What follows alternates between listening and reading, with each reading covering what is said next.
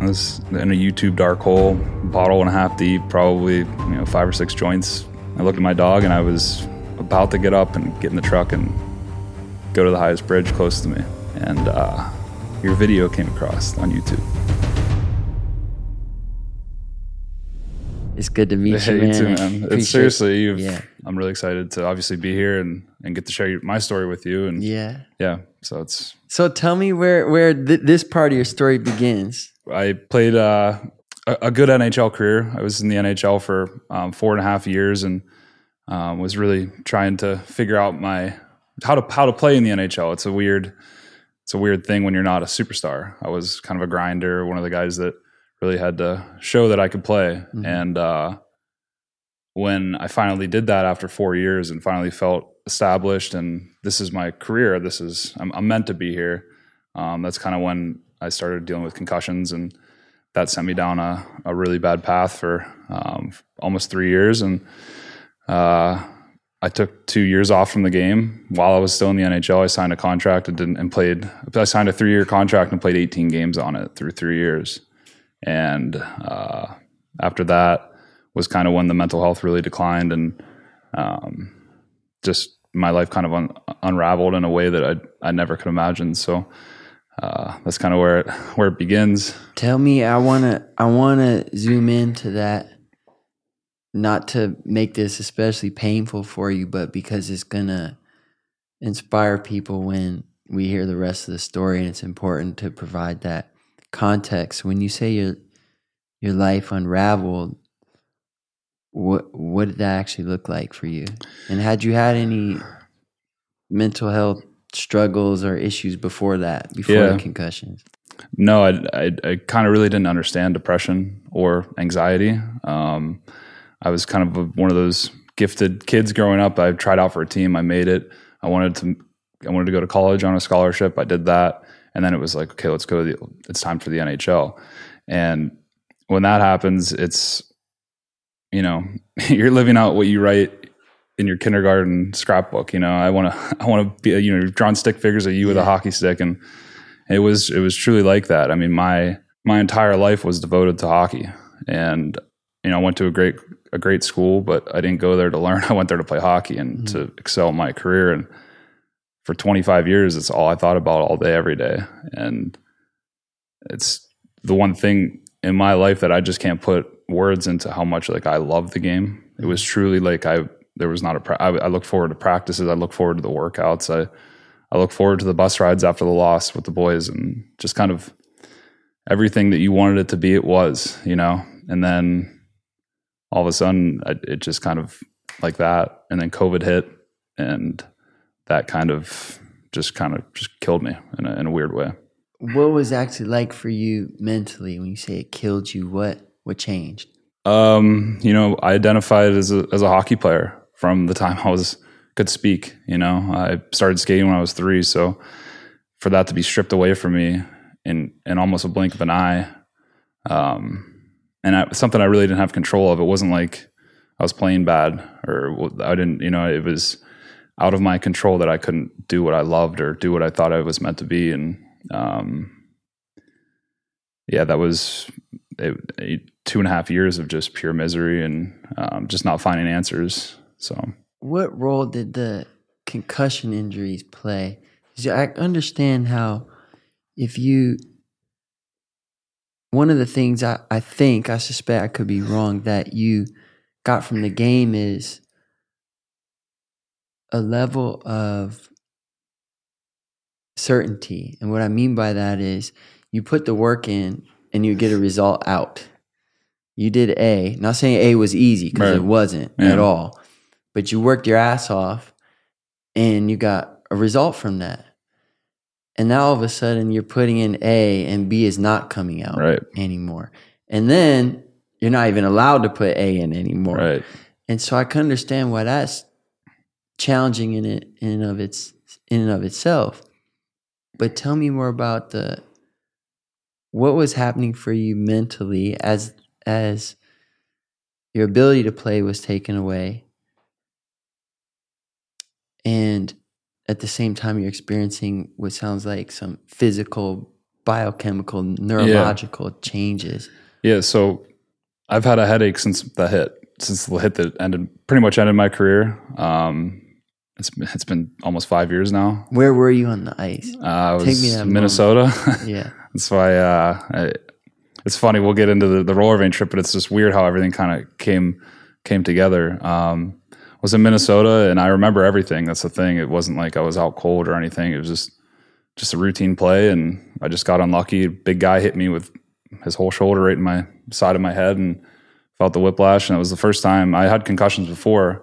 But that was the first time I actually saw stars and that kind of whole thing. And um, yeah, I knew it was different after that one. I spent that was like five games left in the season, and we hadn't made playoffs, so went home for the summer. And okay, I got the summer to figure this out. And we go into training camp in the fall, and I'm I'm if not if not worse than where I was three months prior, four months prior. And I had been to all these different neurologists, flying all over the country trying to figure this out, and uh, show up to camp, and I could I couldn't even get through a practice because my headaches were so bad. Mm. So, I mean, just imagine like your worst hangover headache.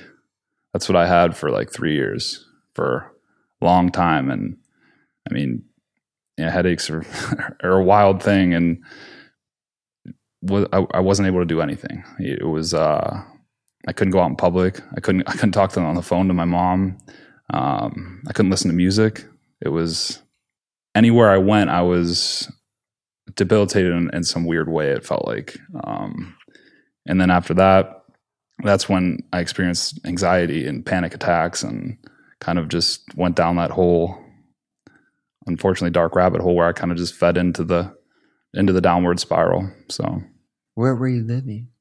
uh, so I was in Dallas still, but then COVID hits, and anybody who's not playing, we don't want you around because you know we don't don't, don't want you to get COVID and give it to other teammates. So um, I was just stuck in Dallas for six months. You were really, really alone. Yeah, I was. I went from having 25 best friends to nothing, and uh, was kind of going through a breakup at the time too.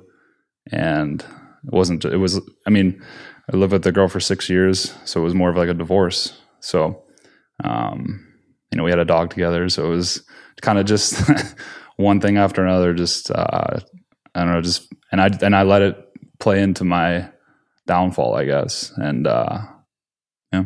When you think about that time now, you use it's, it's interesting how you phrase that last sentence. You said you let it play into your downfall. Do you feel like there's something you could have done differently as these events were playing out? Yeah, I mean, of course, um, you know, there's it's always you look back on and say I wish, but at the time going through it, I think that I don't think I would have done anything differently, unfortunately, just because of the pressure I put on myself.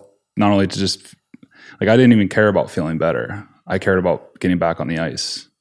It was, and then whenever the nine, ten months went by and I wasn't getting better, and the kind of we forgot about me getting on the ice. Okay, let's get better first. That's kind of when I realized how big of a, a mess I was, and um, you know, drinking, smoking, you know, addicted to Xanax, kind of the whole concoction of terrible things to to feed into depression. So, How bad did it get? um, main attempt, 2018. Uh, it was pretty. It was pretty terrible. Um, was uh was probably the greatest day of my life in a weird way because I failed, but in in a weird way it it led me to rediscovering myself in a weird way. But yeah, it's it's hard. It's I'm not glad it happened, but to have the perspective now and to see the effect that just telling my parents or my brother about my attempt, uh, you see the effect it has on them, and I'm still here. So it's uh, that was probably the the most important thing. And then after that, that's when I was able to realize that I could lean on people and and really help myself out of the hole. What did they say when you told them about it? you know my dad was it's it was interesting it was uh you know a time where me and my dad were were fighting and you know i kind of you know told him about my attempt to make him feel guilty and i still feel guilt about that to this day and it kind of was the first time in my life I ever caught my dad off guard, you know? And to see his reaction to me telling him, it was the first time I like really saw my dad cry in a, in a weird way, in a different way than a loss or something. So obviously very, uh, it's a time of a lot of turmoil, but it's been, it's been amazing the last three, four years. So I can feel the pain. yeah. I'm not saying I understand or know the pain. I'm saying I can feel the pain that you went through just being here with you. And I want to honor you because you found a way to transmute that. And you have a compassion in you and a and a big motherfucking heart. and that, that was kind of my down, downfall in my hockey career for a bit too, because I I couldn't tell you how many coaches told me that I cared too much. It's like you you know you wear your heart on your sleeve too much, you can just relax a little bit. But I was always just so high strung and just so like go get them, and then I couldn't be, and that just I isolated myself, just disappeared for a couple years, and kind of just told everyone I was okay, and they just believed me. When you, Steve, when you made the decision, as you call it, attempt, can you take us into that decision making process? Because I think a lot of people don't understand what what that's like. And now, now, obviously, you're. I won't say obviously. We're gonna Yeah. get. We're gonna get to.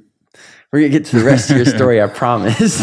but for for someone that's never experienced pain like that explain the decision making process and why why that seemed like a viable or maybe the only option I this was probably nine months past uh, showing up to training camp and not being able to get through it, and um, really going down the path of trying to figure every anything out. I went to you know Olympic doctors. I went to the, the Mayo Clinic. I, I spent weeks in Florida at a brain plasticity place. I mean, I I was trying everything. Uh, I would go on road trips with the with the guys just to go see doctors, and you know you'd think after seeing the best doctors in the world. I mean, literally, you would get any sight of, you get any light at the end of the tunnel, or it was the complete opposite. They would prescribe me medication or prescribe me an antidepressant that would just make me feel worse or just make me feel. I mean, literally anything that I tried made me feel worse, and it just got to a point where I, I felt like I was out of options, and uh, there was it was a weekend. The guys went on a road trip, and a bunch of guys that were hurt stayed back, and we went out and got hammered. And yeah, kind of don't really remember much else except for opening up the bottle of Xanax and and taking them all. And uh, there was a weird piece to it at the time, but I don't really remember anything. Mm. Um, why I did it, I, I think obviously alcohol had a huge play in it. Um, but I think I was just searching for no pain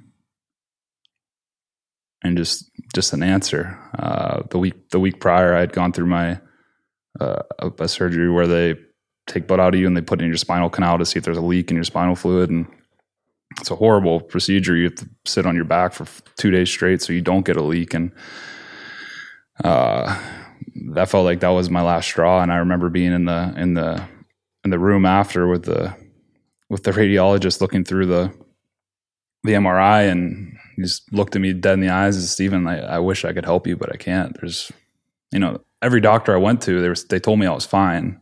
They said, You're fine, you know. I would do all the psychological evals, I would do the the concussion tests and my numbers were through the roof. My memory was through the roof. It just I just had a headache. and you give anybody a headache for a, a week, they're gonna go crazy. Um, and I was on nine, ten months of it. And there was that split second when you wake up when you're, you know, when you're kind of awake, but you're still sleeping, but you're conscious. hmm And that was the only four seconds out of a day where I wouldn't have a headache. And it kind of as soon as my eyes would open, that was was just like a flood of a headache. And it was like, here we go again Mm. and uh, it was just a vicious cycle. And uh, a bunch of doctors gave up on me. Uh, handful actually, and just I guess I saw the I saw the dark side of the medical world, and I didn't think there were any other options. So So what I'm hearing is a combination of one, there was no hope. Yeah. You're being tell, told by experts, in supposed experts in the field of the problem you're having, which is your brain telling you there's nothing they can do, and they, they're giving up on you. So you have no hope, and you have the no hope combining with extreme pain. And what I'm hearing is not that you wanted to commit suicide. I Right. think anybody wants to commit suicide, but living hurt more than killing yourself. exactly, So you have this pain that hurts more than dying. And you have that combined with no hope. To say this pain is going to last forever. yeah, And that's that those two things combined to that attempt. yeah. So how'd you get rid of the headache? Still got one. Okay. Yeah. What happened next then? You wake up. So You're not yeah, dead. not yeah, not Managed to fuck yeah, that one up. Yeah, yeah, good. yeah, no, good thing I suck at things. uh, no, so I wake up and you know no one knew for a long time. Um, it probably took me six months to even tell my brother, um, and I really didn't tell anybody until the trip um, in, in 2021. It was kind of a secret. Didn't tell my parents until about the week before I left, and you know because I told them I'm rollerblading across the country, and they looked at me, "What the hell are you doing that for?" So I kind of had to give them the the real answer to to to help them out. But um, yeah, it's it's it's been a wild. It's been a wild uh, journey. I mean, the headaches haven't left. I've had some days here or there where they're less, but um, I just tell them to fuck himself in the morning, and I go about my day. You mentioned your project you rollerbladed across the United States. Where where did that idea pop in your head, and and where where in your journey did that happen? So you got a big you got a big mirror in here. um, yeah, so it's yeah. So that was 2018 was um, the attempt, and uh, kind of was just I was still signed con uh, I was still contractually signed to Dallas, and so I was there for through COVID, and I tried to make a comeback after that. Actually, got to a point where I was uh, you know I could still play, I still wanted to play, and I wanted to prove that I could play, and so I tried to make a comeback 22 months after my last game, Mhm. and it was the best hockey I ever played in my life. It was like So how'd you do that with the headache? I it just I blocked it out. okay. Yeah, it was a it was it was a weird you know two and a half three weeks. I played literally the best hockey ever that I've ever played, and then COVID hits and it's a shutdown, Mm. and so we'd get sent home, and my headaches got crazy after the after the shutdown, and then we did the whole bubble thing and went to the bubble, and I knew that I knew the bubble was going to be bad for for me just because I went in with just excruciating headaches to where the point I remember walking into the meeting room and for my last it was ended up being my last game. And I was walking into the meeting room and I bumped the corner going into the conference center. And I was like that kind of it kind of like sent me up. I was like oh shit You're walking, like hit your wa- shoulder. I like bumped into a wall on the way to a meeting and it rattled my head wow. and I was like, this is this is not good. I shouldn't I shouldn't even be here right now. And uh that happens. I I uh I pulled myself out of the game in the second period and called my mom and just told her it was it was over. And uh I spent another year where I didn't play and then kind of retirement hit me and I didn't know what to do. And was kind of seeing myself spiral down again. Just so I'm clear, this is all after the attempt. Yeah. So after the attempt, you go back in the NHL. Yeah. Then you realize I shouldn't be doing I this. shouldn't be in Yeah, the NHL. I'm getting hurt walking. Yep. You retire and things start to get dark again. Yeah. Okay. Um, you know, through my NHL careers, oh, I got to I have a degree from Notre Dame. It'll work itself out. And, you know, when it happens, no one's no one's there to pick you up but yourself. And I didn't I wasn't prepared for that. And you know, I went home, I'd sit in my house and watch hockey all night, you know, because all my friends are still playing. I had friends on other teams, so it was easy now. I wasn't playing, so I could watch all my friends.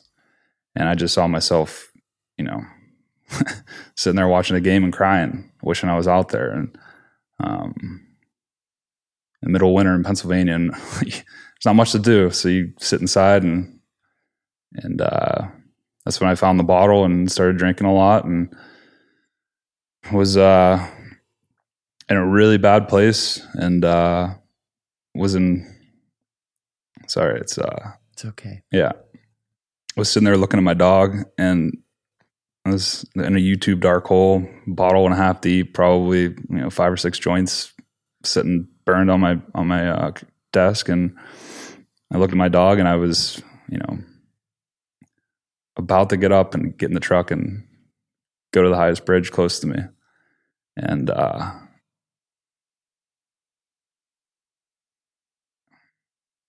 your video came across on YouTube of um, the took a pill in Ibiza, the acoustic version where you explain your, you know, your dad had just passed, uh, Avicii had just passed, and Mac and and everything, and uh, it was the first time I felt like I connected with somebody on that kind of, uh, I guess, dimension, because I'd spent four years in therapy, and it, it helped, but anytime I said something, you know, they'd say, I, I understand. And it's like, no one understands anyone. Like truly, like, you, like everyone's situation is so different that there's no way you could understand me. You know what I mean? And that's the kind of, that's, that's the feeling I had through all of this. And then I come across your video and then, you know, the related videos on the right, it was slow it down. The, the video where it's just you and you're just crying in front of the camera. And I can't tell you how like it was like the hardest cry of my life because I felt like I was crying with somebody. And man, I that like that that video right there is why I'm sitting why I'm sitting here today. And then from there, I discovered the Live Before I Die video. And halfway through the video, I texted Jeff and I said I'm rollerblading across the country. And we left 10 days later. And that was, yeah. So I, uh, and we talked, you know, in the first, and we're, we're going through the trip and it's like, man, what's, you know, we're thinking about the end goal already, you know, a weekend. And he was like, you know what, if this doesn't do anything, who gives a shit? We're to have a sick road trip. Like it's to be a life experience no matter what.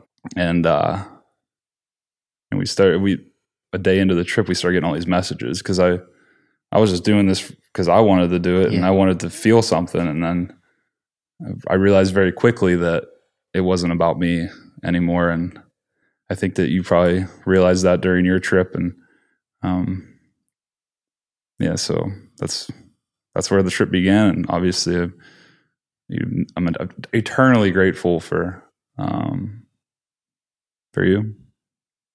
So, You hug, man. yeah, I'm a little sweaty, but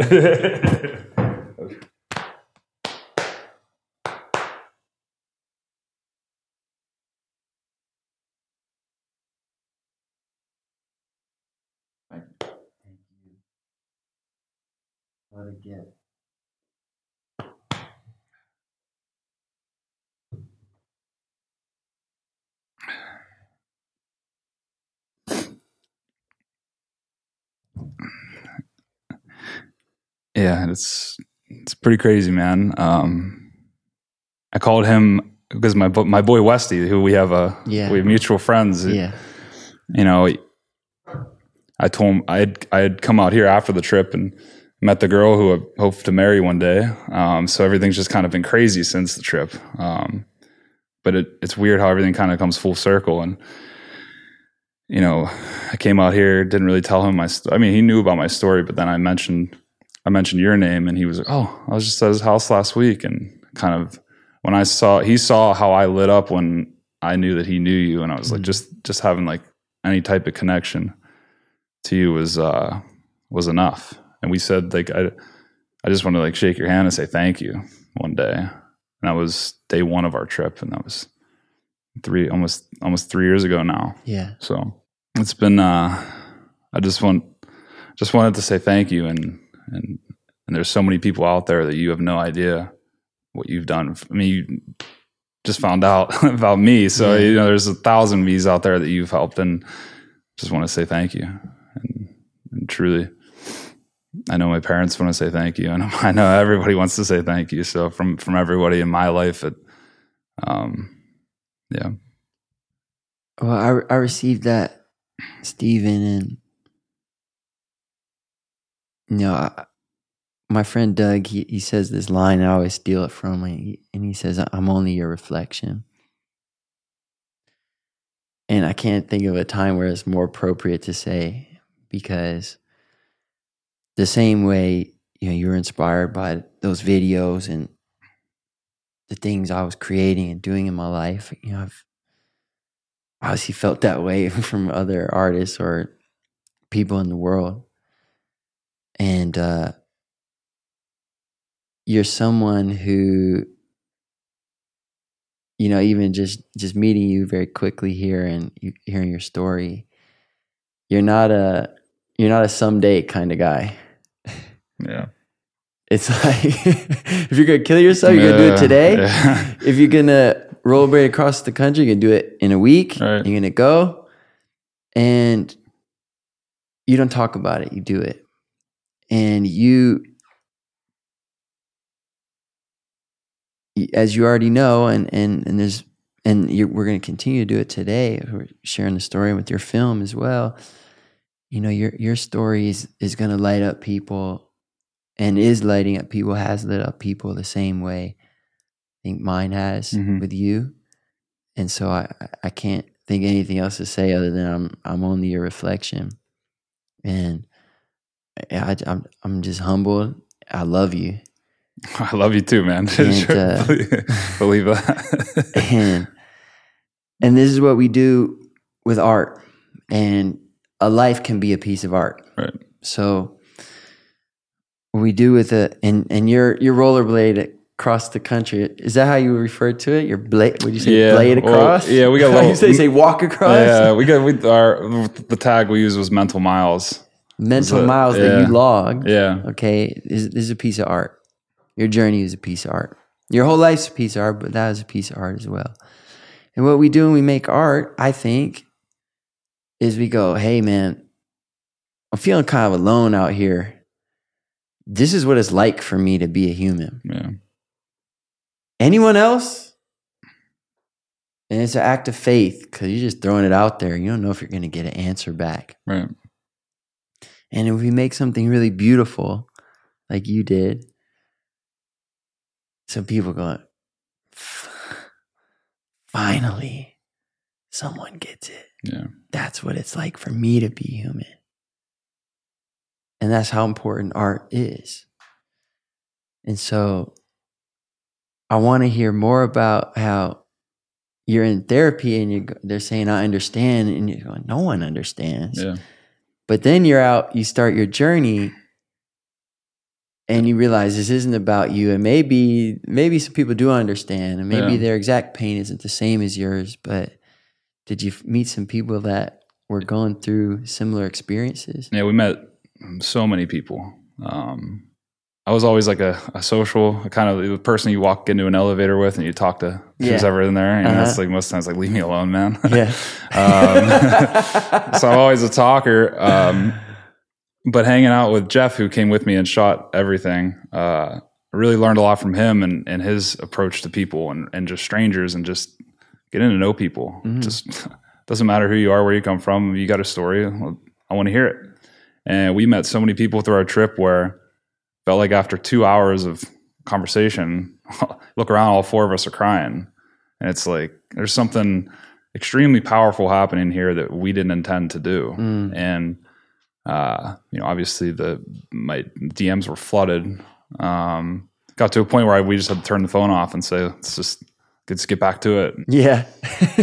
Uh, yeah, need, was- to, need to cover some miles here. I remember yeah, those days. Yeah, so it was uh it was amazing. Um and I think the coolest part was you know, I, I did some things in my life that I'm not proud of, and I lost some friends along the way, and hearing from people that I definitely, you know, there's a reason to hate me from from their hearts, and I understand, but I heard from them, and um, yeah, there's uh, there's something about that that is deeper than like a love. It's like a, I know there's, I think I think brotherly love is like the. I mean, I have an older brother, and I, there's nothing in this world I love more than my brother. Mhm. Um, but that's probably a second close.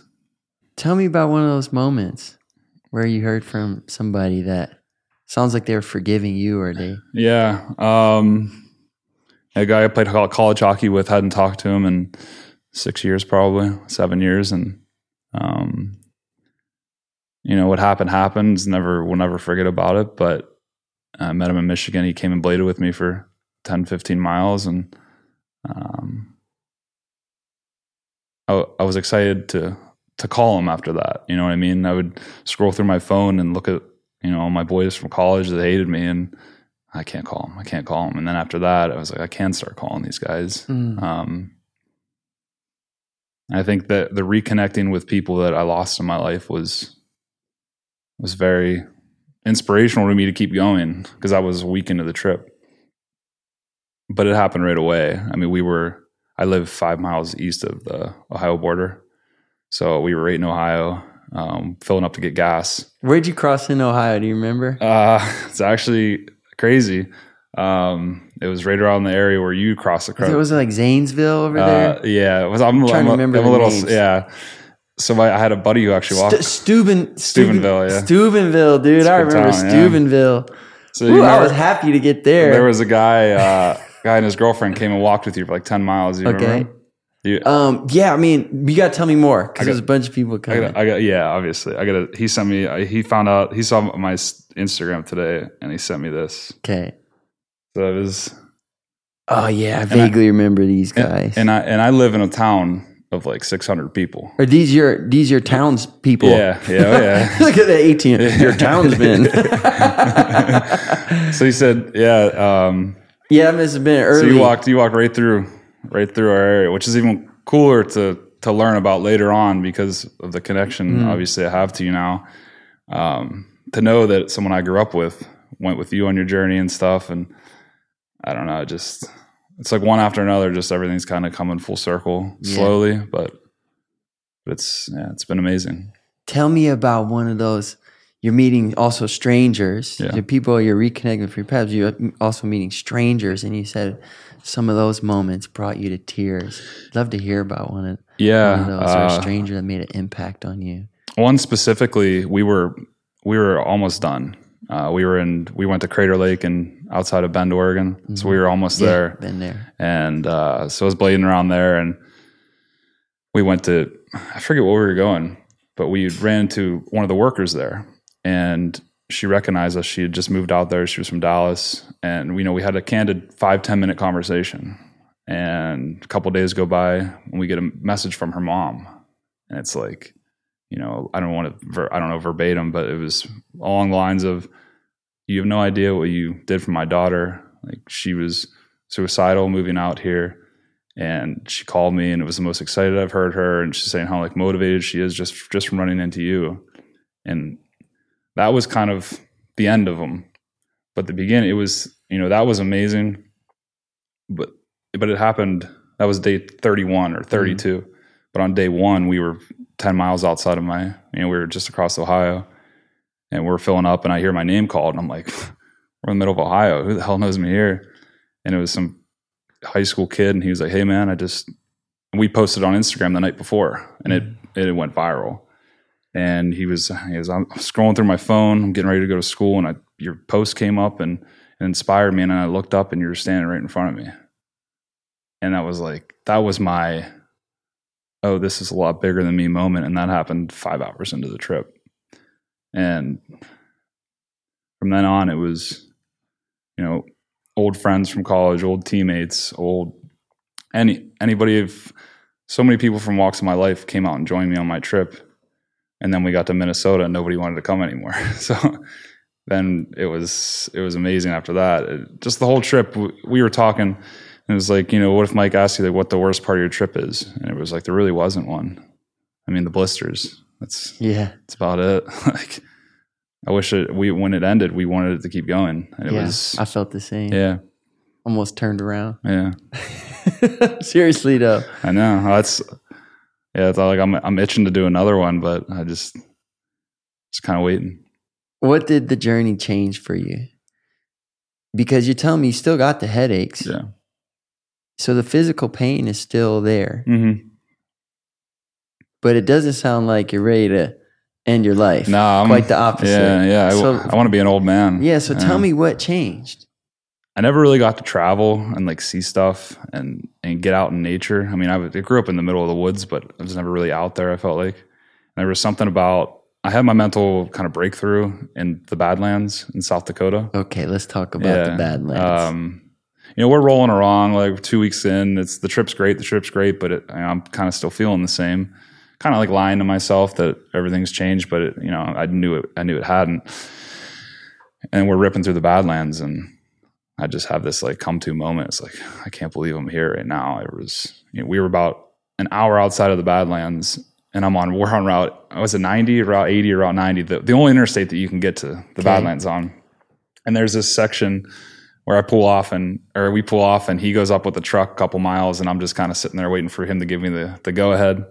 And these two biker dudes come rolling by on me and they see a guy on Route 90 with rollerblades on. the hell? They're like, what the fuck? Yeah. So they pull off like, "Hey man, you all right?" And, yeah, my buddy's up there. Like I look at his buddy, goes, "I guarantee you're the only person in the history of humanity to be standing here with rollerblades on." so, so that kind of that that flipped the switch to me where I was like, "Wait, I'm th- I'm really doing something that's unique and um, just a weird interaction that kind of clicked something for me." And we hit the Badlands, and it was like, I mean, I was blading through cornfields for a week and a half. It was amazing, but it wasn't the Badlands. And I didn't really, I didn't know anything about national parks. I just thought Yellowstone was our only one, Yeah. really. You know, uh, I grew up in Pennsylvania. We don't have much out east. It's just rolling hills. So to see something like that and to be able to rollerblade in it and to already have see that effect that I was having on people, it kind of all was like a come to moment where it's like, man, life is so precious and life is so amazing to be able to do something like this. And uh, it's we have it like we and it's all which was weird too because I didn't even know the camera was rolling during the during that moment. Mhm. And we, you know, every anytime I'm having a a bad day, I go back to that little 10 seconds in the documentary and I watch it and it's like just get my head back to that moment and I'm good. What do you say in those 10 seconds? I don't really say much. I kind of just like picture, kind of do like mm. try to do like a, a snapshot of my trip and just like, and I feel like every time I do that snapshot, I remember something else, and it's it's so rewarding because we we we forgot about half our trip halfway through. We're like, oh, remember this? Oh, Yeah. man, it sounded like Yeah. it felt like it was two years ago. Yeah. Um, so yeah, I think it's when I have to go into that when I'm having those bad days. It's it's that day that I go back to Yeah. every time. So you're saying you're saying a lot of profound things right now. I just want to flag a few of them before we go forward. The first that I'm hearing is we talked earlier about your decision to end your life was the confluence of pain with no hope. hmm And what you did is you made a decision to put something in your future. You say, I'm going to do this journey. And you hoped that that was hope, Right. right? So the fir- the the the hope part you changed. And like you said, the, at the beginning you didn't even really feel it, but you started to tell yourself and you're you say you're lying to yourself. Maybe you were just paving the way for it. Maybe you're lying to yourself, but you you decide to do something that you thought may make a difference. Right.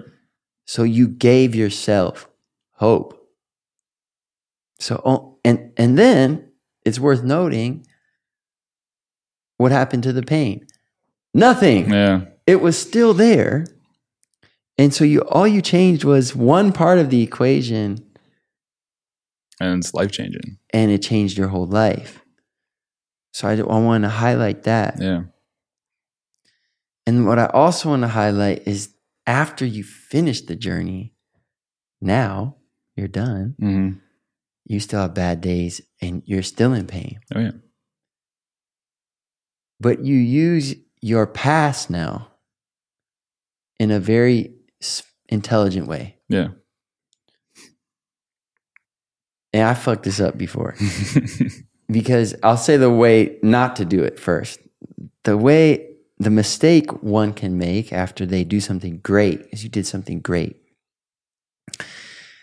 is to go, okay, I did something great. I'm done. All right. Now I can chill.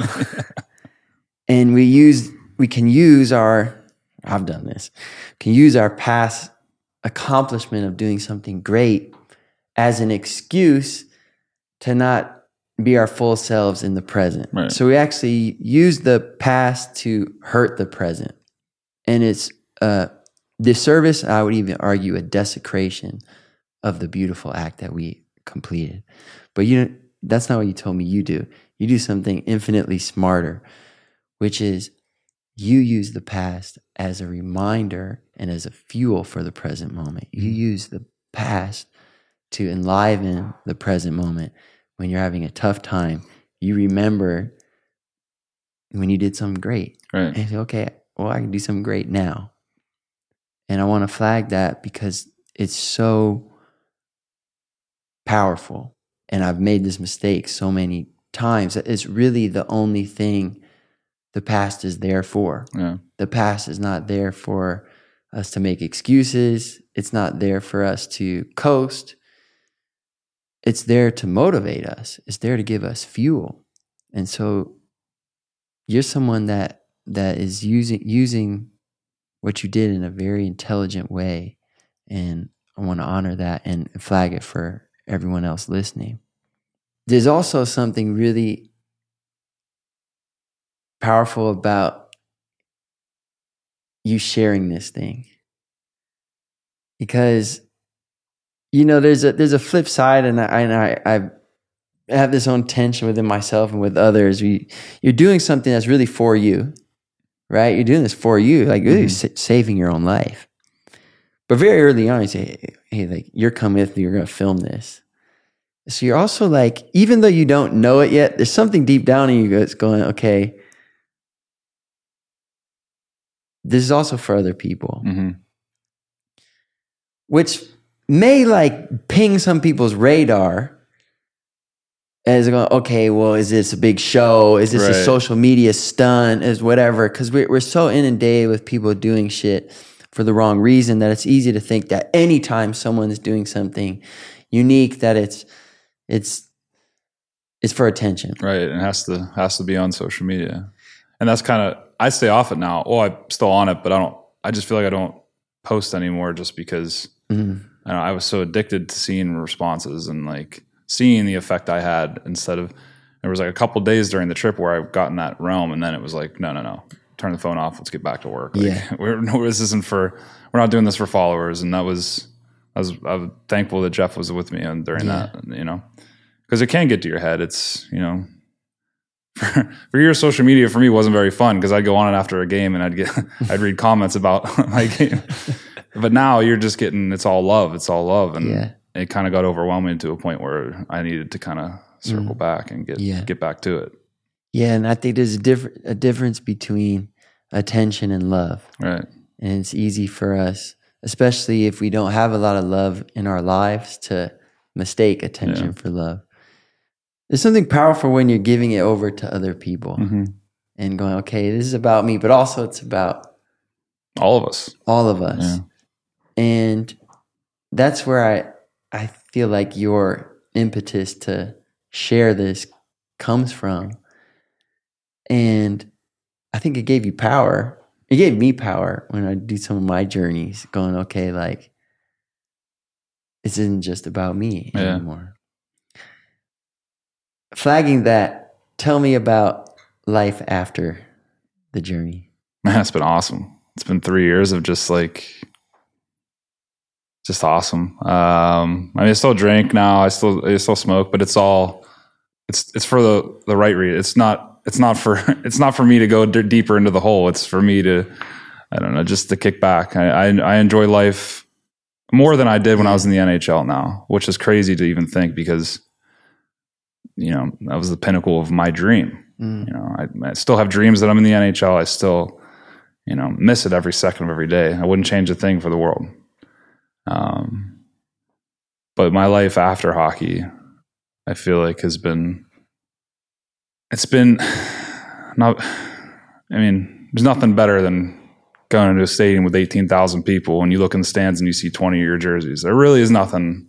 You see little kids come up to you and say, tell you they're, they're your hero. There's nothing better than that but there's something internally about having this freedom that I have now where I'm my own boss for the first time in my life. And if I don't want to do something, I'm not going to do it because I'm wired now to do whatever I want to do that's going to better my mental health and better my life experiences. And, and, uh, it's been amazing. I just pretty much drive around the country and hang out with friends and been fun. And so you're working on the film now. Yeah. But tell me what else you're working on. Uh, Now that you don't have a boss. it's well, it's it's tough because it, I do need to start figuring out um, what I want to do next Uh-huh. professionally. But I definitely want to get into the mental health field. Maybe be a speaker, or uh, maybe get into coaching or something. Um, but right now, I I kind of gave myself a couple years to enjoy life again and get back out there and get some life experiences Mhm. that I've never had, and I'm not trying to compare my life experience with anyone. I'm just trying to have my own, and whether that's taking 12 days to drive across the country because I don't like to drive the highways, that's that's what I'll do. And I'm just kind of cruising by right now, and it's it's been it's been fun. And the best part is I've just been able to hang out with people that I haven't hung out with in in a long time. Yeah. Yeah, Why is the depression gone? it's not gone. Okay, Um, tell me more. I'll, I'll have I have waves of it. I feel like um, there's certain days where I won't think about anything uh, negative, but then I'll wake up in the morning and have an anxiety attack, and it's where that come from, and then I kind of have to unfold that, and um, that's probably my the thing I struggle with most is anxiety now, just um, not really knowing the triggers for it. So, but other than that, yeah, it's been it's been wild. What's the biggest difference in life now, post journey versus pre journey? I would say like my like clarity. Before that, I felt like there was. I mean, I felt like my head was just like black. There was like a. I was in a, just went into a room with no windows and turned the lights off. And now I feel like I have a way to like turn some lights on throughout the day. I mean, it's still there's still some some shaded areas in that room for sure. I mean, I have my moments where I'm still really sad, or you know, I've all my friends are still in the league, so it's a daily reminder if I go on any kind of if I go on Twitter or something, I'll see one of my buddies getting into a fight or getting in, scoring a sweet goal or something. It's like, man, I wish I was still out there. hmm But then I have this other side of me like, well, if I was still out there, I wouldn't have been able to do this trip. And if I didn't do this trip, I wouldn't have been able to have the impact on one person's life that I that I did. And that Mhm. was after after we realized that it was something bigger than myself. My kind of whole thing was like, if I can impact one person's life, that's all. That's all this trip means. Then it's like, and um, I would imagine you probably felt that at some point. Probably still do. probably feel it right now a little bit, but um, yeah, just having like a, a positive impact on on someone's life. Hmm. Because for a while there, I felt like I was having a negative impact on some people's lives, and it was good to come out on the other side. Yeah, you flip that shit. Yeah, Let's go. yeah, You know, I believe that I believe in God. Disclaimer. nice. And I believe God gives teachers pain because teachers are supposed to learn how to overcome pain. And then they can teach other people how to overcome it. And so what I'm hearing is you've overcome a lot and you've inspired others to do so. And I think you're a teacher. And I think both of us are teachers and we're also still students. Very much And so. I think uh, I think we both still have pain that we're we're yet to overcome, and uh, I think those are those are gifts that are that we're yet to unwrap that pain, you know. And so I, I also honor you for. I think someone j- just your authenticity, man. You know, I think it'd be really easy for someone to sit in your chair right now and um lie Yeah. about hey yeah I, I don't I don't feel anxiety anymore. I don't feel depression anymore. I did the thing and I'm healed. Ta-da! Nah, yeah. come to my seminar 1099 Yeah, yeah. you know and it's not you. You're a real guy and I want to honor you for just sharing exactly where you are in the journey. And you'll be someplace further in a year and five years and it's just going to be beautiful to watch and the impact you're already having is only going to expand and so thank you for just being you Yeah, I appreciate it. I got a few rapid fire questions I, I ask everybody um, on this podcast, and they are: Have you ever seen a miracle? A a miracle? Yeah. Um, not off the top of my head. I mean, I bet you if we unravel it enough, Yeah. I would, I would probably say yeah. But um, actually, yeah, I'll go. I'll, you know, yeah. It's probably my favorite. It's definitely my favorite uh, memory from the from my NHL career. Um, it was uh, when I made my return after the two years off. My parents, um, my parents are are the best. My dad's worked in a steel mill since he was eighteen, and pretty much did everything they could for me to play hockey gr- growing up. And they didn't know how to handle me when I was going through all my stuff because I didn't tell them. And so, you know, I couldn't even get on the phone and talk to my parents because I would just cry and hang up. And so it was, I isolated them. I isolated everyone. And then I made my comeback and the first game they'd seen me play in person in two and a half years was at Madison Square Garden and I scored. And I'm not a, I'm not a goal scorer. I'm, I wasn't. I didn't make it to the NHL because I was skilled. I was big and I could hit. You were hurting people. yeah. I was big and I tried to hurt people. Um, but uh, being able to and I knew and I I would always find my parents in the stands before every game. Um, I knew it, I knew what they'd be there. I knew where which section they'd be in, and I'd try to find them. And they'd we'd lock eyes and just like okay, they're here. And uh, I remember I couldn't find them that day, and it was like I remember going to warm ups and just having like some crazy anxiety because okay, where are they at? Why aren't they at the game? Or they Mm. they get stuck, uh, you know, going through a million things. First period starts. I scored later on in the game, and I had no idea where they were, but I knew the section, and I'm kind of going through the giving the fist bumps through the line, and I look up and I see my dad and mom just like I, I couldn't see their eyes, but I knew they were crying, and I kind of just gave them like a point, and yeah, just to to share like that. I guess that would be my miracle, uh, because I wasn't supposed to be there anymore. I don't think, Mm. um, and for me to prove to them that I could, hey, mom and dad, I did it.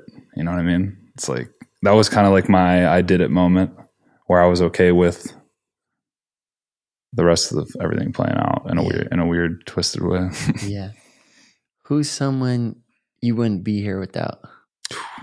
I mean, there's so many people I could say. My brother, Mm. yeah, he played. He played hockey growing up. I mean, he was three years older than me, so I did whatever he did. So I played hockey. Um, he had some medical issues when he was young and, and had to retire. So kind of felt like I carried him with me to the NHL. um, yeah, bought a house right next to him. So we uh, we still kick it every day. How cool is that? Yeah, it's I'm pretty amazing. Yeah, it's pretty amazing. We live out in the middle of the woods. Um, I bought like the, the the couple acres in between us and cleared it out. Yeah. So I have a so we have a full picture of each other. It's it's pretty great. Uh, I get to see my nephews every day, so I think uh, yeah, he's he's definitely you know obviously my mom and my dad, but yeah, my brother is he's the man. he's he's the dog. And see how much he means to yeah. What's something you know now you wish you knew 10 years ago? I'd probably I'd probably say that life is a lot longer than we think. You know, we always think that life is moving by so fast, um, but there's still time to to figure anything out, really. and I thought that my time was up, and then I kind of now I feel like my time is endless, and I want well, I want my time to be. I just want to, yeah, just want to live. Yeah. And I think that's a really important point you just made. You know, we we we all judge ourselves too soon. right, We think like our current version of our lives is is it, and it's easy to feel pretty dejected about yourself or life if that state of affairs isn't good. And just think like how much beauty I'm just listening to your story, how much beauty happened after your lowest moment. And the story could have ended there, but it didn't. And I think we're all grateful it, it didn't. The last question for you is if God or your higher self or your higher power was whispering one thing in your ear right now for you to remember going forward, what would it be? It'll be okay. So many people told me it was going to be. I didn't believe them for a second. And you know, my my whole thing was, well, it's only going to be okay if I'm back in the NHL. You know, if I'm back living my dream. But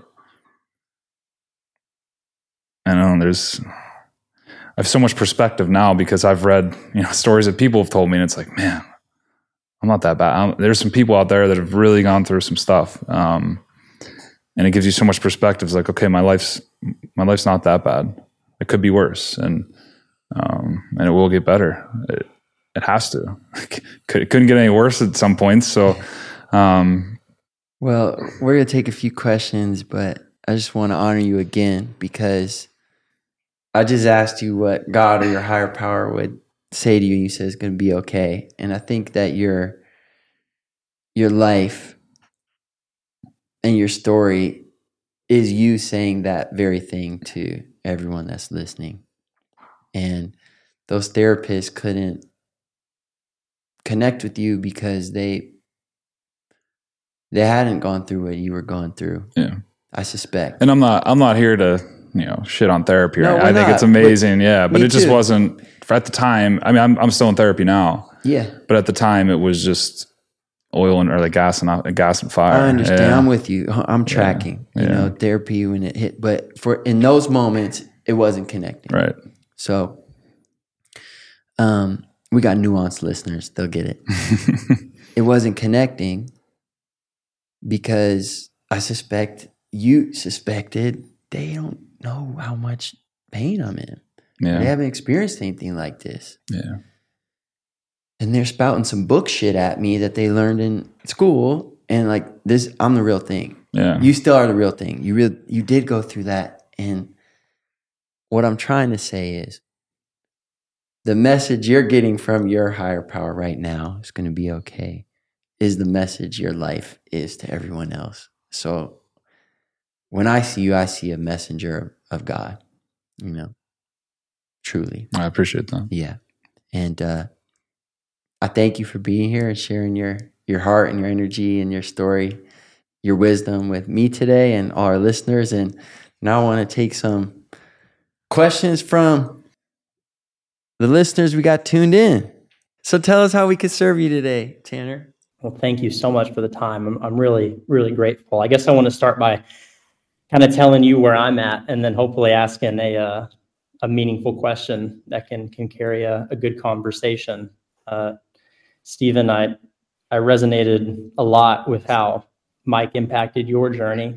Um, for me, I grew up here in Arkansas and my dad, you know, was an hourly worker, unloaded trucks, and, and my mom was a school teacher. And when I graduated high school, I was very passionate about, you know, going out into the world and, and hopefully doing something impactful, but I, I didn't really know exactly what that looked like. And so, like everybody else, I, you know, decided to, to go to college and I was in my first year at college trying to trying to find my way and hopefully make a meaningful impact.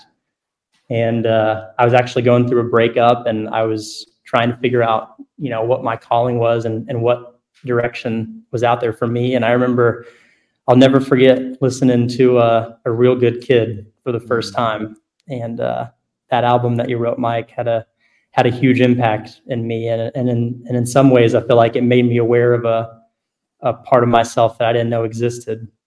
And that was, I guess, what I needed to hear at the right time. It encouraged me and it inspired me. I, um, so I, I kind of made some decisions in my life to go a particular direction. I, I decided to, to drop out of college and help start a business. And that was, um, almost five years ago.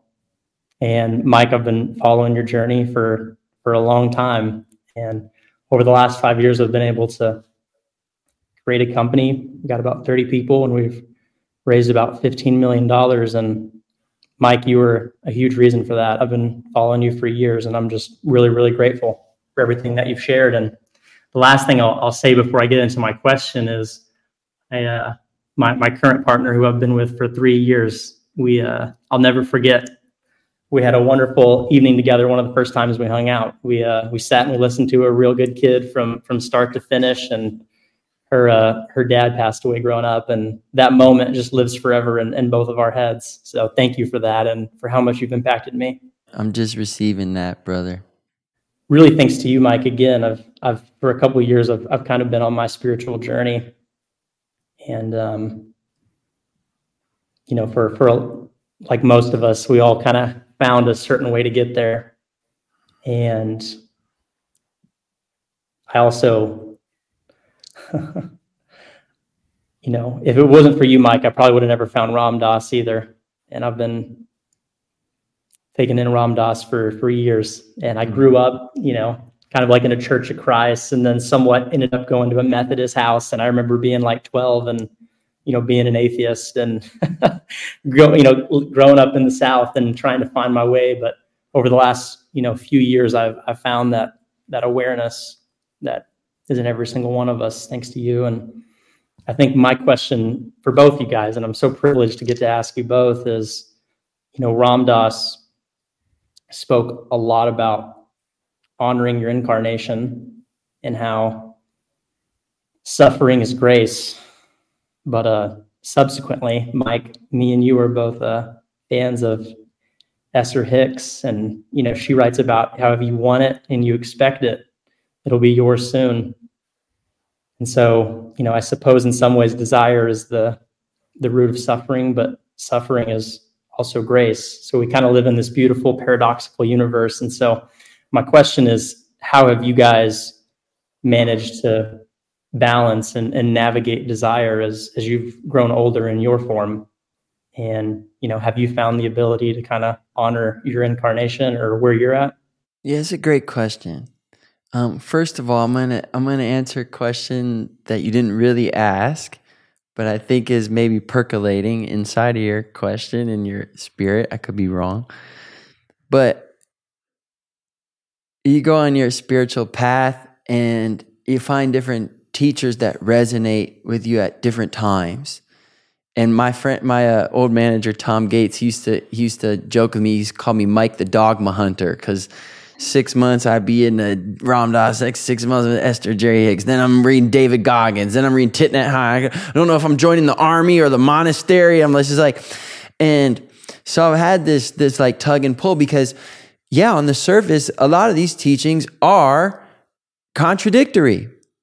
And then we throw in my Jewish tradition and, and, and sometimes I go to church and, you know, so sometimes on the surface, these things really don't work with one another. Like you just flagged one. And one thing that just sort of clicked with me um, about a year ago was that they're all great. And the key is to be able to bring forth the right one at the right time. Okay, so there's moments I presume in your business where you just gotta, you just gotta fucking like go in the grind killer mode. You know, it's like you gotta go Goggins mode. You know, and then like, did you say your wife or fiance or girlfriend? My girlfriend. You're with your girlfriend, like you probably want to turn off Goggins mode. And I've met Goggins. Goggins isn't in Goggins mode all the time, right? He talks about that in his book. His David Goggins, right? And so it's being the right thing at the right time. And being a good thing at the wrong time can really fuck shit up. So I'm just flagging that you didn't ask that specifically, No, but that's I felt it. So how do you balance desire, man? Yeah, dude, I have cra- I have crazy goals. I have goals in my family life, in my relationship life, in my um, financial life, in my physical body, like my athletic life. Like I have fucking huge goals, right? For sure. But we never want to be so obsessed with the future that it takes the zest and joy out of the present. Actually, the opposite. Like Stephen, he put a goal in his future that made his present better. That's what a goal is for. That's what a vision is for. It's to give us something to look forward to that makes us alive now. But if we go too far and we're so far in the future, like you talked about, you know, if, at times you- if I'm not back on the ice, then it's not okay. Things aren't okay because I'm not in the future yet. Then obviously, even even like as I say that, it it it sounds silly, but we all do it, right? We think like I have to get X, Y, and Z done, and until then, things aren't right. So what I want to say is like give yourself some grace. First of all, you're human, right? We all do this, and and like all your heroes, I've met them. They all have this problem. Is we call it a problem. We we all balance this, bro. You know. Um, so what I'm hearing is you just want to dial into the present a little more. You probably sounds like you may already have a meditation practice or breathwork practice, and you know, just like or just I'm going to remind you now, you know, and I think you'll take it with you is that you're going to you're you're a creator. Look what you've already created. You'll do that the rest of your life. It's not going to stop. You're not going to lose it. It's not going to turn off. But you can just enjoy the process, enjoy the step you're on right now, and know that it's all going to work out perfectly you know and i'm struck by your your spirit your heart and i think like it's it's just the beginning for you. How would you answer that? I mean, it's pretty hard to to back up, but I mean, I think with with desire, we kind of, like you kind of were saying, there's expectations with desire, mm-hmm. and you know, f- there's certain benchmarks with any profession or any you know anything you do. There's a certain benchmarks you put on yourself, and if you don't reach those goals, then it's then it's you know hit the panic button, as we used to say, and you got to kind of be able to not hit the panic button, realize why you want to hit the panic button, and kind of come back to it and just kind of take everything for what it is and as a grain of salt and live in the moment, like Mike said, and just be honest with yourself. I think I think is the most important part that I've I've learned throughout the years is if I'm having a bad day or something, or if if something's not going the way I want it to, let people know. But you gotta let yourself first. Let you gotta let yourself know first and um, I think I think from there you can kind of do anything. you can have them both you can have your peace and all your big goals Yeah. And that's You will. something that I've been trying to learn. You know, I think in the pursuit of desire and the pursuit of, of finding that peace, I find myself constantly asking that question like, is everything okay? Is everything okay? Like I just when you feel like there's so much you're trying to do and but when you also feel like you want to be here now, I always find myself asking that question, is everything okay? And sometimes it's it can be challenging to remind yourself that everything's exactly how it is. yeah man you're doing so good fucking quit your job 15 employ 30 employees 15 sticks growing the business. And it's just like it's okay if things aren't okay sometimes. And it's, it's part of also like the the goal as well. The reason you have the goals you have isn't the actual thing so let's say like i don't know what your go- what's one of the goals share one I mean, one of the one of the goals is to grow the business. You know, we've I think my passion that I found at a really young age through it all was I just want to have a company where people come to work every day and they just they love their jobs. you know, they, they drive to work excited. They go home feeling like they put in a good amount of work and they're able to spend quality time with their family and they have with the resources that they need. And so the only way I can really live that out is to grow the business and allow more people to see that because that's what it's all about. Yeah. So you have this goal to grow your business and have your your workplace and your organization that you create to be one that enlivens those lives of the people that work there. Right? That's your goal. Okay. Yeah, I have no judgment about any goal. You could tell me your goal is make thirty million dollar, whatever, whatever, whatever your goal is. That's your goal. The reason you want that goal is partly you want to give that gift to those other people, but there's another part of it which is you're going to have to become a newer, bigger, better version of yourself to make it happen. Yeah. That's the real reason you want it. So, how do we go from here to there? Well, in between, there's going to be some. It, is, is it okay moments right now? No, it's not. I'm a little fucking scared. I'm a little stressed, right? That's part of the journey. Yeah. That's that's that pain is a healthy pain. That's the pain of you growing. That's the pain of you becoming that version of yourself that you want to become, that you will become, that you are becoming. And so it's all right if you're not growing this wonderful business and you're not in full Zen samadhi 24 7 as you do it. That that piece that you've already created yourself will continue to expand. And just don't overthink it along the way, bro. You're doing great. There just aren't words to, to tell you how much it, it means to be able to spend time with you guys. And that podcast you guys did, it was it was it was heavy and it was beautiful and I felt like I was in the room with you. And so when I saw myself pop up, I had to remind myself that I wasn't. you are, bro. You are in spirit. That's right. I am. Hey, listen, man. God bless you and and send you all the love. All right. Thank you, guys. Thanks. Good to meet you. Appreciate you, brother. Bye. How can we serve you, brother? So I had a question um, too, because you're a calm guy, Mike. At least, at least the the ones we see. I, I guess you have your moments. Um, but sure. if I could jump in and maybe just step back. So, Stephen, uh, thank you very much for your story. Oh, thank you. Um, just to share with you, I had uh, suicidal thoughts from age 18 till about age 36. Um, never acted on them. And there's probably about three people in the world who know, plus everybody on this podcast, right? So, been there, buddy, and um, well done. Well done, really.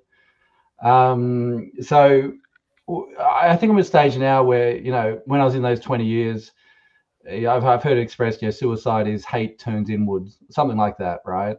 Because I was quite shy and, and, and internal. And I think I'm 51 now for the last 16, 17 years. I've sort of been growing. And um, I'm at this stage now where the last few years I've had a bit of a effort switch, if I could use that that that phrase. I haven't really cared, but I think it's also been part of me trying to engage with the, the external world I never engaged with before, overexerting my will, my ego on the external world.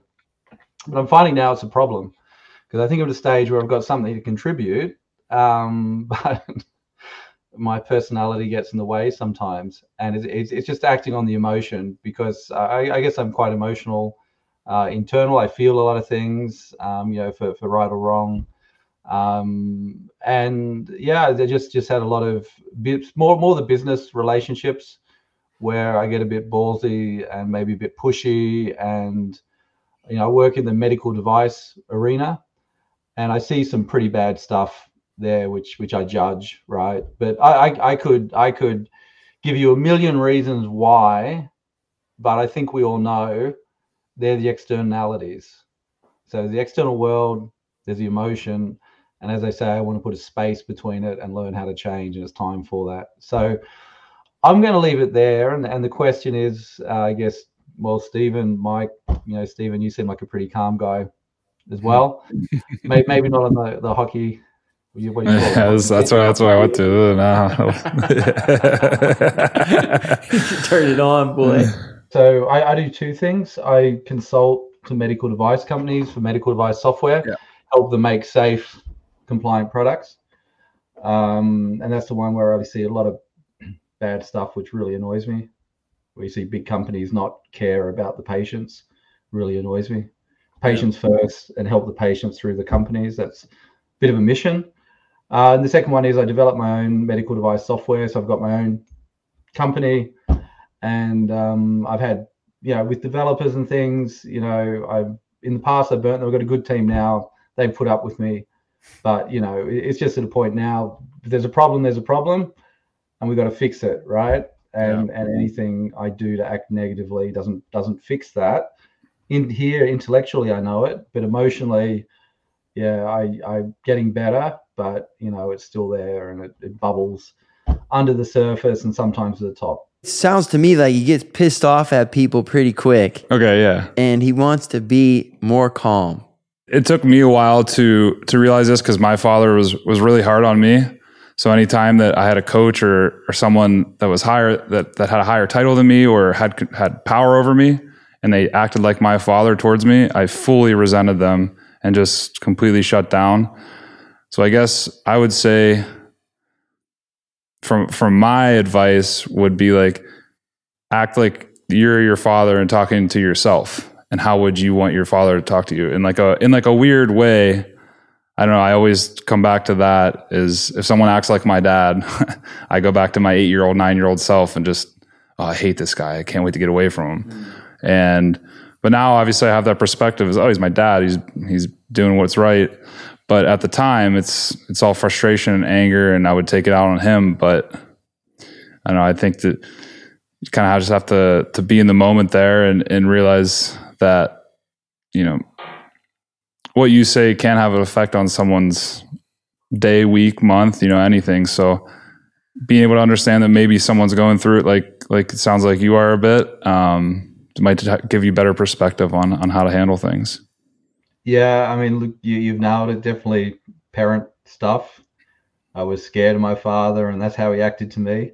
Terrifying. I, I'm pretty sure his father and his father, if you go back right, and it, it is the what is it, sins of the father. Uh, I, I know that. That's very insightful. Um, yeah, and it's, it's how do you how do you break the cycle, right? That's a, that's the question. And yeah, I, I yeah, Richard, tell me what you think you need to do to change. I don't know. I'm a, I'm at wit's end here. I know I need to change, and when it comes up, there was an issue the other day where we had a problem, and it annoyed the hell out of me because the problem that's come up in our code time and time again. It should have been fixed, and I started ranting. I stopped and said, "Okay, let's fix it. Let's take a few days. The developer's fixing it, right?" So I can see it, but it's just this internal world, right? So it's it's. I, don't know. I'm at my wit's end because I can I can intellectually understand it's not helpful to me or to anybody else, right? It doesn't improve the world. Yeah.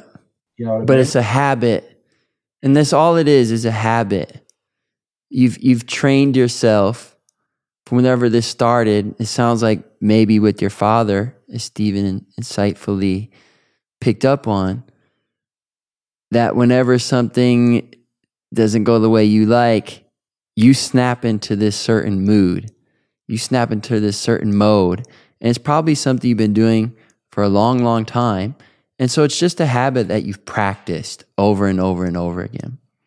So what needs to happen is you need to start a new habit. And at first that will be uncomfortable. It doesn't mean just stopping doing what you're doing, it means starting something else.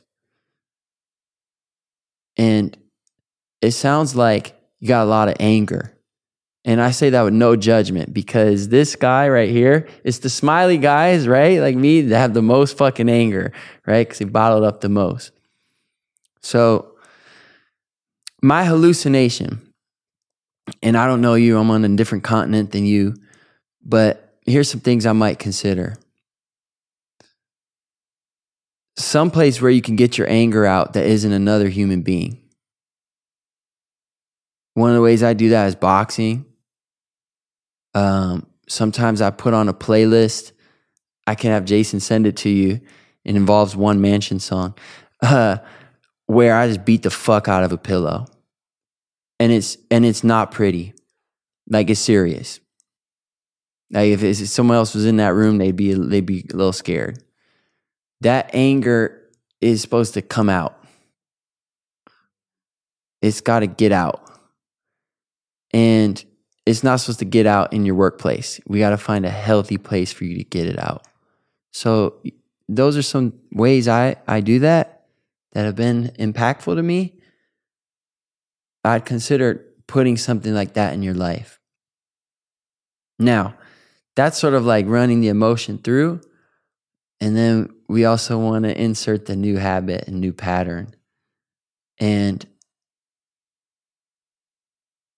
what I might, Dr. Posner, Dr. Posner, if I could prescribe something to you, um, do you get, do you get outside in nature? You live in nature, Yeah, like but do you but do you go out? yeah, I get them a free skates, I go hiking, go Okay. snowshoeing, climb That's good. and Hours and hours, yeah, yeah. That's good. That that's good. Keep doing that. And what about a meditation or breathwork practice?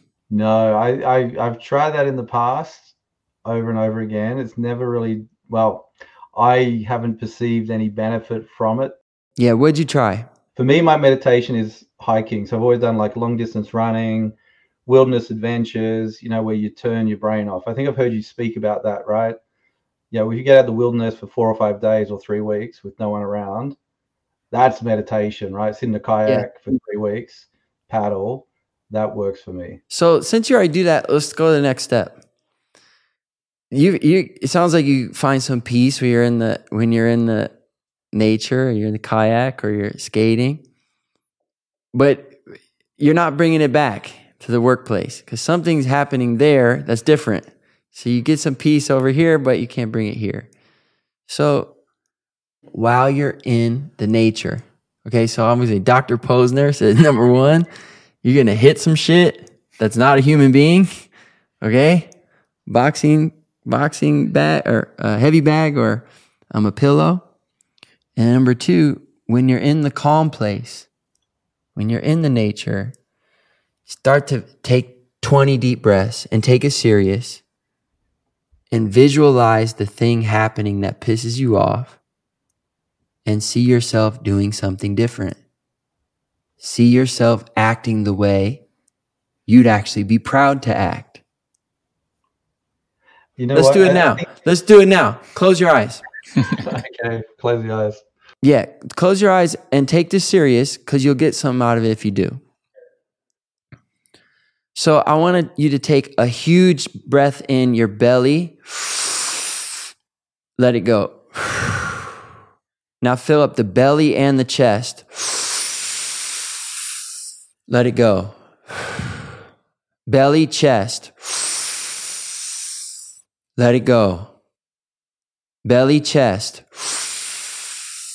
Let it go. Now pick up the pace. Belly, chest. Let it go. Fill it up. Let it go. Fill it up. Let it go. Fill it up. Let it go. 20 more like that. Fill it up. Let it go. Big breath in. Let it go. Belly, chest. Let it go. Fill it up. Let it go. Pick up the pace. 10. Let it go. 9. Let it go. 8. Let it go. 7. Let it go. Faster. 6. Go. 5. Go. 4. Go. 3. Go. 2. Go. One. Let it go. Let your breathing return to normal. Keep the eyes closed.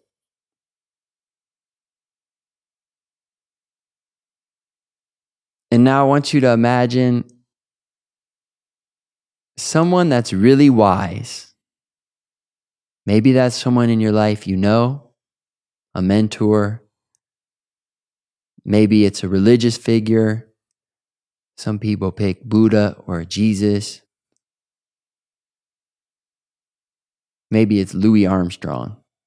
Whoever that is for you, someone that's wise, someone that's compassionate.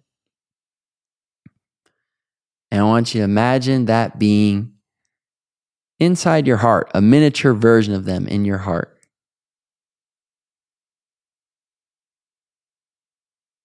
And imagine that being now growing inside your body, outside your heart, until they fill you up. They're inside of you. So they're walking around with a Richard suit on. And they're going to work. You're not going to work. They're going to work.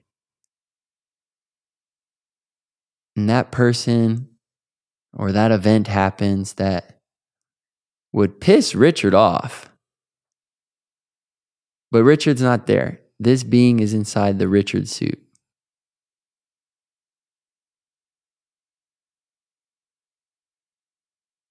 And what do they say? What do they do? How do that how do they handle that situation?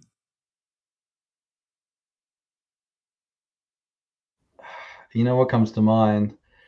Jesus tipping over the the, the tables in the in the temple, the money changers. Isn't that bad?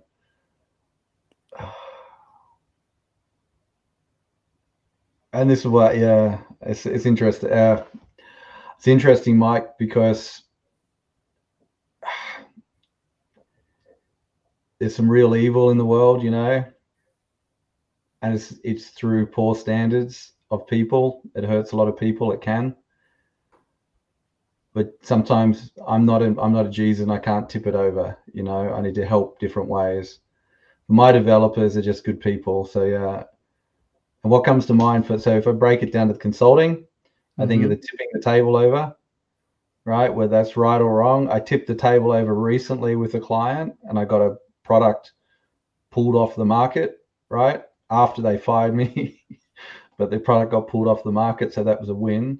Mm-hmm. But you know, for my developers, one thing that's come to mind recently when you think of the story of Mary Magdalene, you know, cleaning Jesus' feet with with the tears I think I, when I grew up, a lot of people told me that that meant that you know she humbled herself in in front of Jesus because Jesus was so great and mighty and forgave her.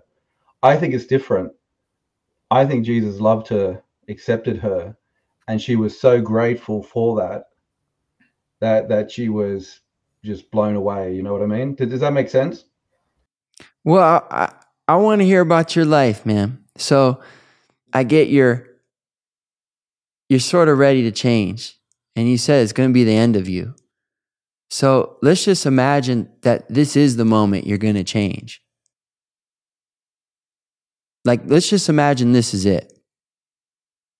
And, you know, I don't know you. You, you, you can keep going on the path you are and, and have some, some excuses why this is not the moment and you've tried everything.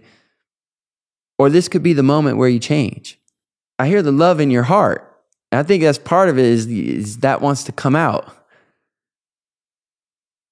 And so, what I'm interested in is if this was the moment where you changed your life, where you let go of the anger, or, or at least directed the anger in the right direction and stopped dumping on people that didn't deserve it,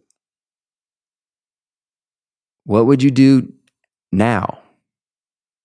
Maybe there's an apology. I don't know. What's an action you could take to show yourself that you're now changing? Oh, look, I apologize a lot. Don't get me wrong. That was one I learned, but it hasn't changed my behavior. Um, yeah, I, listen, I, I. By the way, people know that. When you apologize and you don't change, people know that.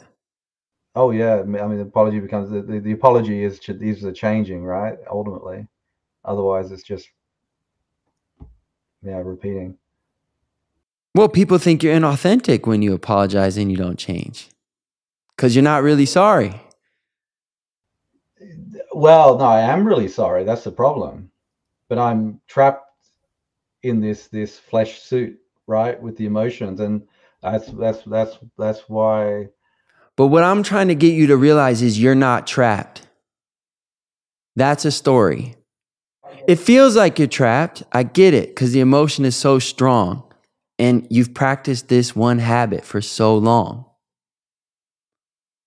But at the end of the day, you, Richard, are responsible for your life and your actions and, believe it or not, your emotions. So Yep. you're not trapped. You're allowing this pattern to continue. Maybe you're going to change it though now. And that's what I want to get to. I'm not here to judge you. I'm, I want to serve you. I'm giving you a little cold medicine or strong medicine because I think that's the best way to help you in this moment. So I want to know what you're going to change, if you're going to change. I've gone through a lot of change, like a lot of change, right? And this is a, you know, it's an important change. Don't get me wrong, but one in a series of important changes. Wonderful. And you know, and th- this this is what I'm trying to communicate is like, okay, you asked me the question, and I get it, and my answer is, I don't know. I hmm. really don't know, right? I'm willing to change. I have the willingness, but I just don't know. But I think, you know, it, it does come back to my father, you know, because I am repeating that. And when you say, what I'm going to do is, I don't know how people act like that because I've never really received that mentorship somewhat. I haven't seen in my own home, in my relationships, right? It's been a bitch of a life in one sense, right? Mm-hmm. and that that's why you know I call you because you when I see you in these interviews and talking and your manner and your everything. And obviously, I don't know you. I don't know your background. I don't know if you've changed or this is always your style. You know, I, I would love. I mean, look, I'm I'm looking for advice. Like I'm here to change, right? Don't get Yeah. me wrong. Okay. But the room's dark. There may be a door there somewhere. I've been stumbling around the dark, bumping my head, saying sorry, sorry, sorry every time I bump my head in the dark. But where the hell is the door? you know? So I've told you a few things I do, and I'm not you, right? So part of part of your gift is going to be finding your own door, and we all have different journeys, like Stephen and I. So doors for me, you know, I I meditate twice a day. I do the ice bath. I do Wim Hof breathing technique, not every day. I train hard. I beat the shit out of pillows. I box. And guess what? Sometimes I still fuck it up pretty darn bad. Right? So I don't want you to have a false uh, standard for yourself. But I think you will find some peace of mind, not in a month, not in six months, but today, right now, if you commit to trying something new that has the potential to change something for you. So that's why I'm asking, not for not for your life story, because we're talking about changing your life story. So true happiness comes from growth. If you make a decision right now, hey, and it can be small. If it has something to do with your father, it might be, hey, I'm gonna find the best fucking therapist I can and work with them. It might be, I'm gonna beat the shit out of a pillow to get my anger out. Something. You have to make some step now. And you will find some peace of mind from moving in the right direction. It may not ultimately be the thing that changes. It may not be the door. It may be another wall. Maybe hitting the hitting the box and go, you hurt your hand. I don't fucking know. But then you'll know that doesn't work and you'll try something else. Edison failed what how many times he tried to make that light bulb? Like 10,000 or something. And he said every time he failed, he said, oh, I just know another way not to make the light bulb. It's a step on the way. So I'm not interested in you telling me your old story. I'm interested in you telling me your new story and taking some action or some commitment, making a commitment right here on record, right? of of moving in some sort of a new direction, like disrupting yourself. I've given you three or four or five things that could be. I'm not saying any of those are right. Maybe it's something you know, but what is it? So what I'm going to do when I feel that coming on, I, I'm going to take deep breath and perhaps end the call, walk out the room, whatever, or just ask a question rather than going on about it. Why is this happening? What's the reason? What that's that's going to be my catchphrase. What is the reason for this? Hmm. To allow the other person to give me the answer. And that's probably Wonderful. not because I don't need to hear my judgment, don't need to hear my rants, don't need to do that. I go, okay, I thought I thought this was solved, or we knew this was a problem. What's the reason for this? Stop. And let's find Wonderful. New pattern. Good. I get the point. That was very good, Mike. Thank you. Thank you, Richard. You're a wonderful man. You know, and I, I don't want you to have to live the rest of your days with it. Like you said, it's going to end you. So, Yeah, sure. Yeah. so I don't know if that's going to cure it all, but it's a step. And maybe you need to take a bunch of steps. We'll see. But I'm happy you're you're you're changing something in your life. Perfect. Appreciate it. Thank you so much. Hey, go get it. Look, the last thing is this thing, this pattern, which is all it is, okay? You're not fucked up. You don't have a disease. You don't have a disorder. You know, it's a pattern, it's a habit that you've practiced for years. You can change any habit, okay? So your soul and who you are is way bigger than this habit way bigger. This is something that can be changed. People have changed. The things this guy told us about changing are bigger than this. Sure. Yeah. So you can do it. And you've you are mentioned, I didn't let you finish, okay? But you mentioned you've already changed a lot.